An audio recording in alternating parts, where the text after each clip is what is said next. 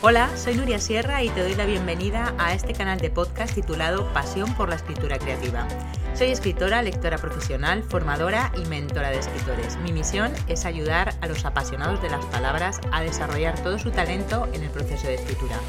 En este canal de podcast quiero compartir contigo toda mi experiencia acerca de técnica narrativa, trucos de escritura y motivación para escribir. Antes de ir al contenido de este episodio, me encantará que te suscribas al canal allá donde lo estés escuchando, ya sea en iVoox, Spotify, Google Podcast o Apple Podcast. Y también que te suscribas a mi newsletter para que te llegue todo el contenido semanal en nuriasierra.com. También allí, en la página web, puedes descargarte los recursos gratuitos que tengo a tu disposición para que puedas aplicarlos a tu escritura. Vamos ya con el contenido de este nuevo episodio que he titulado La clave para crear personajes de carne y hueso. Bueno, es un tema que está entre la técnica narrativa, digamos, y bueno, y los truquillos estos de escritura que me gusta contaros de vez en cuando. Bien, lo primero, ¿qué son personajes de carne y hueso? Bien, pues son aquellos que tienen humanidad. Es decir, son aquellos que se podrían palpar, se podrían tocar. Son aquellos que son verosímiles y muy creíbles. Bien, es decir, son personajes que no son estereotipos, es decir, no son etiquetas de ningún grupo y que, como digo, tienen personalidad propia, tienen un ADN particular.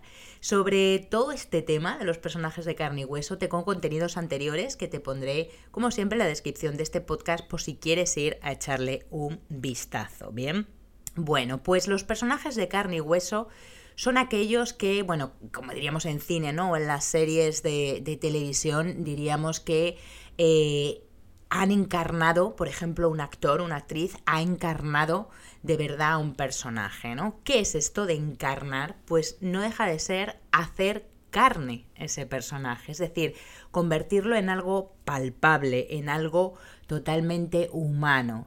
Es verosímil, porque sabemos que es ficción, pero Precisamente por eso podría ser en algún momento que ese personaje nos lo pudiéramos cruzar por la calle, que tomara cuerpo, ¿no? Y fuera, y fuera alguien, eso, de carne y hueso.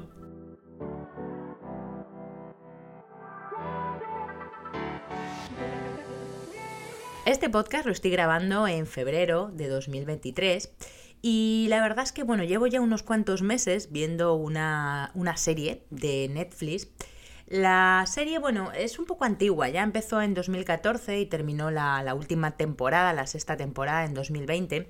Se titula Cómo defender a un asesino. Bien, si no la has visto, por favor, vete a Netflix y la entera porque a mí la verdad es que me ha encantado todas las temporadas. ¿Por qué me ha gustado? Bueno, aparte de porque, bueno, es una serie muy, muy de intriga, muy de tensión, eh, sobre el sistema judicial americano, ¿no? Que es un tema que, que a mí la verdad es que me gusta, me gusta ver series de, y thrillers no jurídicos sobre todo em, no tanto leer sino, sino ver series ¿no? o películas sobre este tema eh, bueno la realidad es que la protagonista es eh, Viola Davis es una hace de mm, una abogada una abogada bueno brillantísima eh, encarna nunca mejor dicho al personaje de Annalise Keating bien y ¿Qué es lo bueno que tiene esta serie? Como digo, al margen de, todas las tramas, subtramas, bueno, todos los giros y, y regiros que tiene el guion, la clave de todo está en los personajes, en la humanidad que tienen esos personajes. Cuando digo humanidad, no me refiero a que sean eh, buenas personas, ¿no? Todo lo contrario, son abogados en ocasiones malos, malísimos. Pero lo bueno que tienen esos personajes es que son redondos. Es decir, están llenos de aristas, son tan verosímiles que, que, da la sensación de que te los vas a encontrar, de que vas a ir a un juzgado y te los vas a encontrar.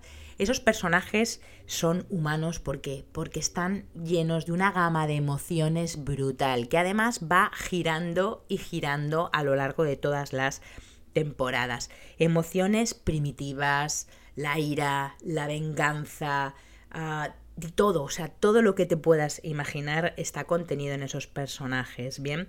Además son personajes que van evolucionando, van mutando, van transformándose, están llenos de una escala de grises brutal, ¿no? Porque eh, empiezan jugando una cosa o pareciendo que son una cosa, pero de repente cambian y son otras totalmente distintas. Unas veces son malos, otras veces son buenos, nunca sabes a qué atenerte y es de verdad maravilloso cómo, cómo, cómo, están hechos, cómo están construidos psicológicamente esos personajes. Están, como digo, llenos de emociones, que, mm, bueno, tiene que ver con los sentimientos, sí, pero los sentimientos son las emociones pasadas por la cabeza. Pero realmente lo que importa en estos personajes es la emoción, cómo están encarnados en esa figura de, de carne y hueso verosímil.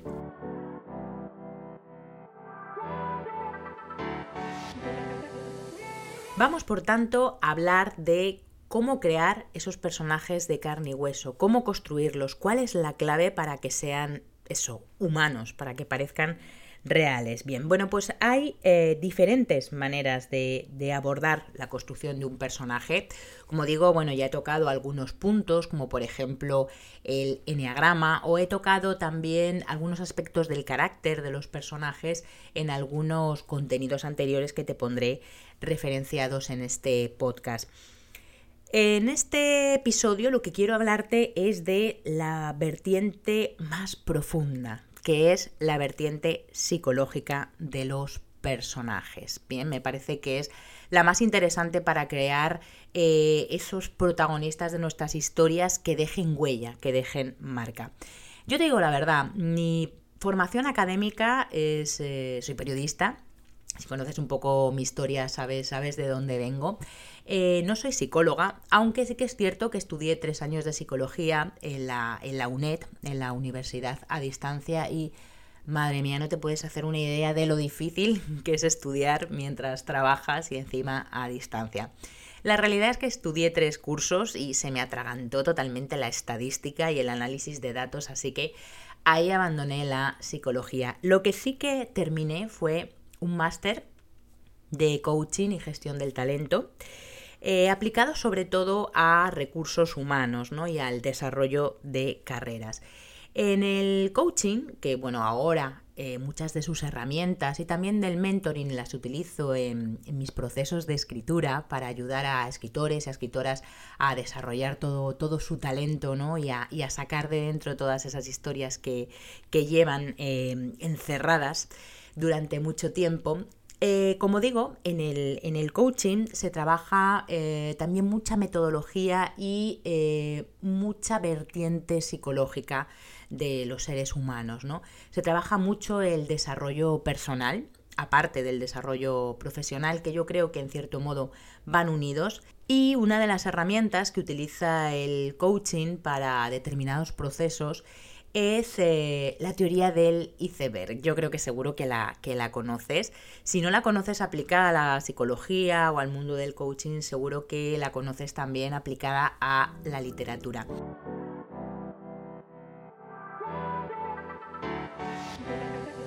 En el caso de la psicología, eh, se supone, dicen que fueron los psicoanalistas, bueno, fue Freud el que utilizó esta teoría del, iceberg para hablar de, bueno, de, sus tres capas, ¿no? De la identidad y de la personalidad, que es el, el ello, el yo y el super yo.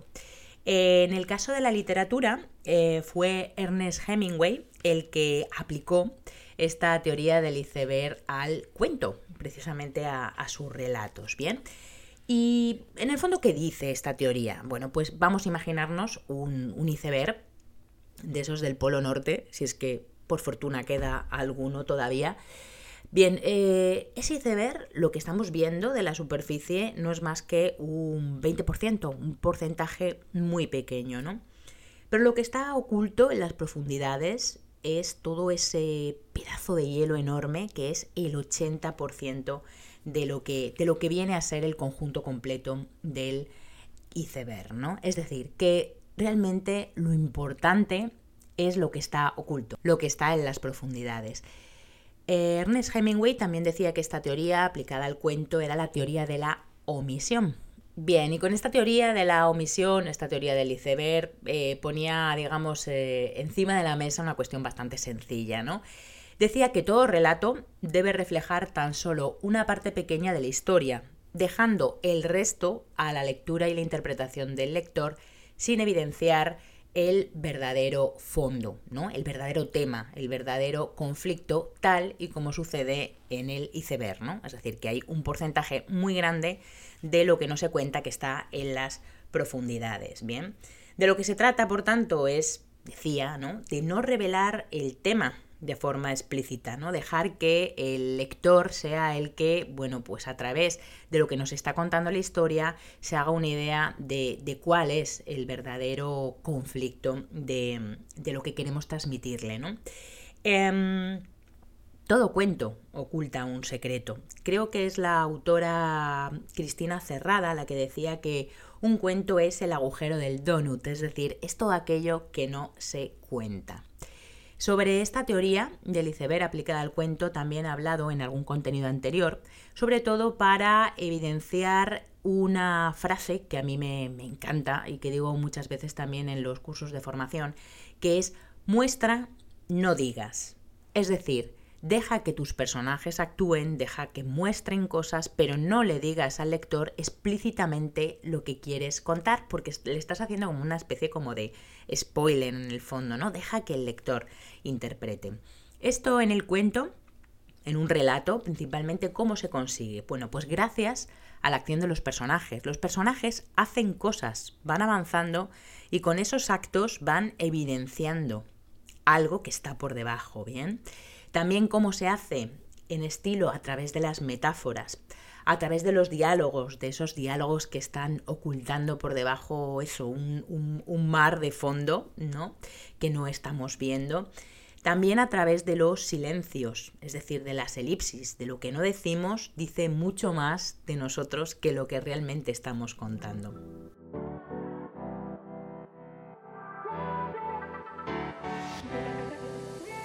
Y entonces, ¿cómo se aplica esto a la construcción de los personajes? ¿Cuál es la clave para convertirlos en algo de carne y hueso a través de la teoría del iceberg? Bueno, pues esto al final recurrimos en el fondo a la psicología para decir que las personas, al igual que nuestros personajes, ocultamos el 80% de la información. Solamente en la superficie estamos mostrando las acciones, ¿no? Nuestros hechos, nuestros actos, pero lo que está en el 80% ese por ahí debajo, ¿qué es? Bueno, pues son nuestras emociones, nuestras creencias, es todo nuestro sistema simbólico, ¿no? Todos los símbolos que tenemos en la cabeza, son también nuestros deseos más profundos y son sobre todo nuestras motivaciones, ¿bien? El deseo y la motivación es lo que en teoría del personaje consideraríamos como actantes, es decir, es aquello, aquel deseo profundo, ese objetivo oculto que mueve a la acción a los personajes, hace que se estén moviendo, que estén haciendo cosas siempre por algo oculto, ¿no? Siempre por algo que está por debajo.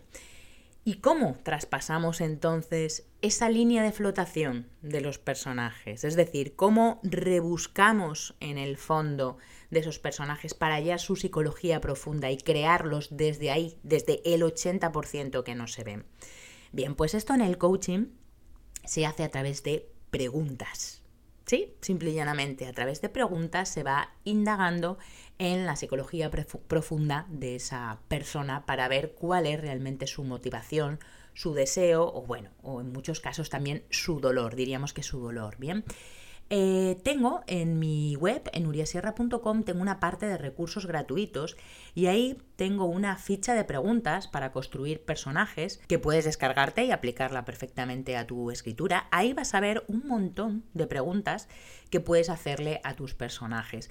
Puedes utilizar esas o puedes utilizar cualquier otras, puedes inventarte las preguntas. De lo que se trata es precisamente de inventar el pasado de tus personajes, inventar su infancia, inventar todos esos miedos, deseos profundos, esas motivaciones, todo lo que está por debajo y que le mueve a la acción, pero que está oculto. Bien, son aquellas cosas que no vamos a revelar del personaje, pero que están en la construcción del mismo. Bien, es lo que le vamos a ocultar, digamos, al lector, pero es el lector el que, si es un poco hábil y es un lector atento, va a descubrirlo. En el cine o en las series, esto es lo que mm, llamaríamos la Biblia de los personajes, es decir, es todo aquello que lleva implícito el personaje sobre lo que se construye precisamente esa encarnación, ¿no? Esa, digamos, ese dar alma y convertir en carne y hueso a ese, a ese eh, protagonista, bien, pero que tiene que estudiarse el actor o la actriz, pero no va a evidenciar. Es algo que está por debajo dentro de su, digamos, de su corpus de interpretación.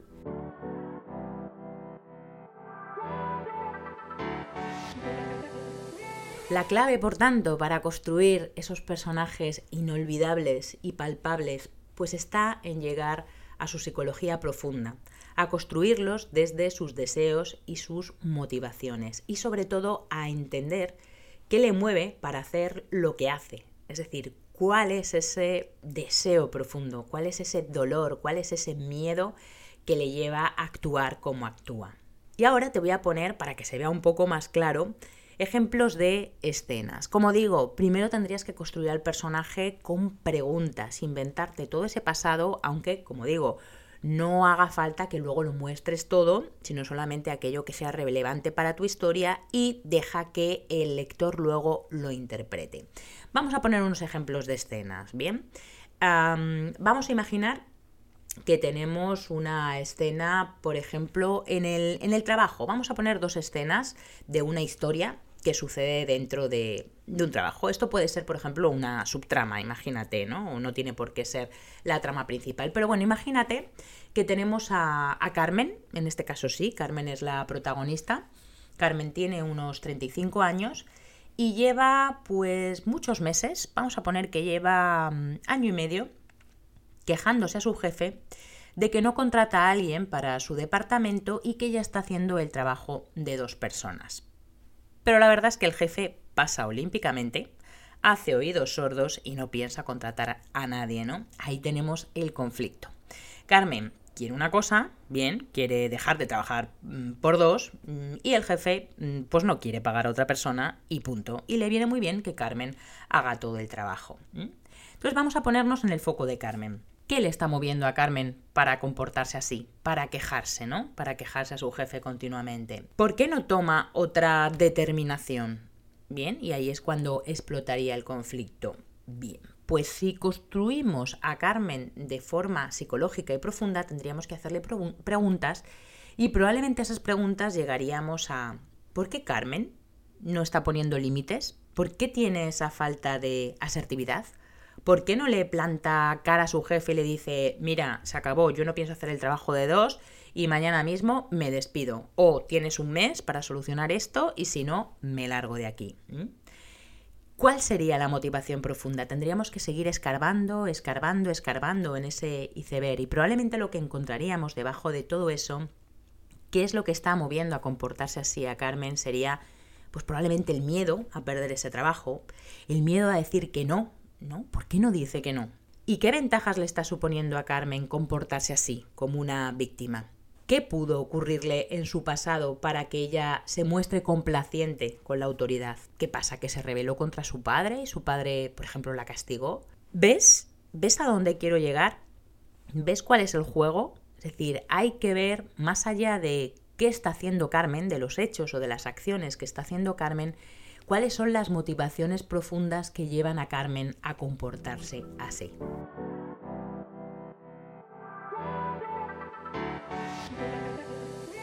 Y vamos ahora a poner otro ejemplo de dos personajes que son compañeros de trabajo. Por ejemplo, en este caso, imagínate que estamos hablando de una historia de una agencia de publicidad. Bien, tenemos a estos dos compañeros que se llaman Marta y Andrés. ¿Qué le pasa al personaje de Andrés? Bueno, pues Andrés está continuamente menospreciando el trabajo de Marta. Se burla de ella, bueno, le pone continuamente palos en las ruedas a todo lo que hace, la critica, la ningunea, no tiene comunicación con ella. Marta es consciente de todo esto, pero ella sigue su camino. Le da igual, ella tiene su objetivo y pim pam, pim pam, sigue trabajando como una hormiguita y le da igual lo que diga Andrés. Está claro que el conflicto, bueno, pues en este caso va a ser que ambos quieren el mismo puesto de responsabilidad y por lo tanto quieren conseguir un ascenso que le va a dar su jefe. Si ponemos este caso el foco en el personaje de Andrés, tendríamos que preguntarnos qué está motivando a Andrés para menospreciar a Marta, porque los hechos están ahí, ¿no? Está, sí, sí, vale, muy bien, burlándose de ella, sí, sí, pero, pero ¿por qué? ¿Por qué? ¿Cuál es la razón profunda? ¿Cuál es la psicología profunda que mueve a este personaje?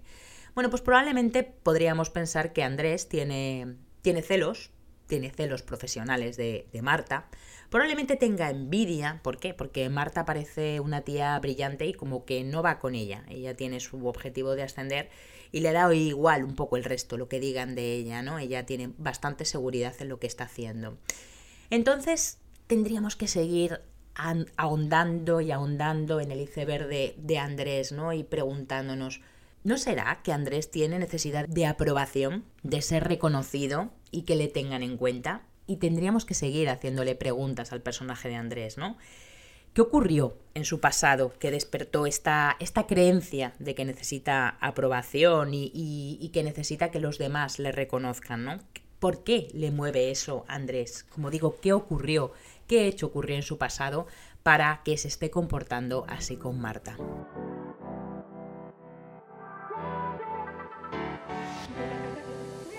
Y esta es la clave de cómo construir personajes de verdad de carne y hueso. Hacerles preguntas, ahondar cada vez más y más en su iceberg oculto, en ese 80% que no están mostrando. Esta técnica requiere de cierto esfuerzo y dedicación porque tendrás que bajar a las profundidades, ¿no? a las cloacas de tus criaturas, pero de verdad que merece la pena ese esfuerzo y te invito a que hagas este ejercicio con los protagonistas y con los personajes de tus historias. Si tienes cualquier duda o cualquier consulta, puedes dejármela por aquí y estaré encantada de contestártela.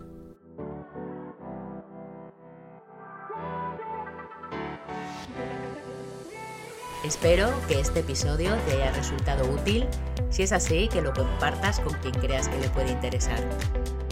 Te invito de nuevo a que te suscribas a mi newsletter en udiasierra.com y a que me sigas en todos mis canales sociales donde comparto un montón de contenido acerca de técnica narrativa, trucos de escritura y motivación para escribir. Muchísimas gracias por escuchar este episodio y hasta el próximo.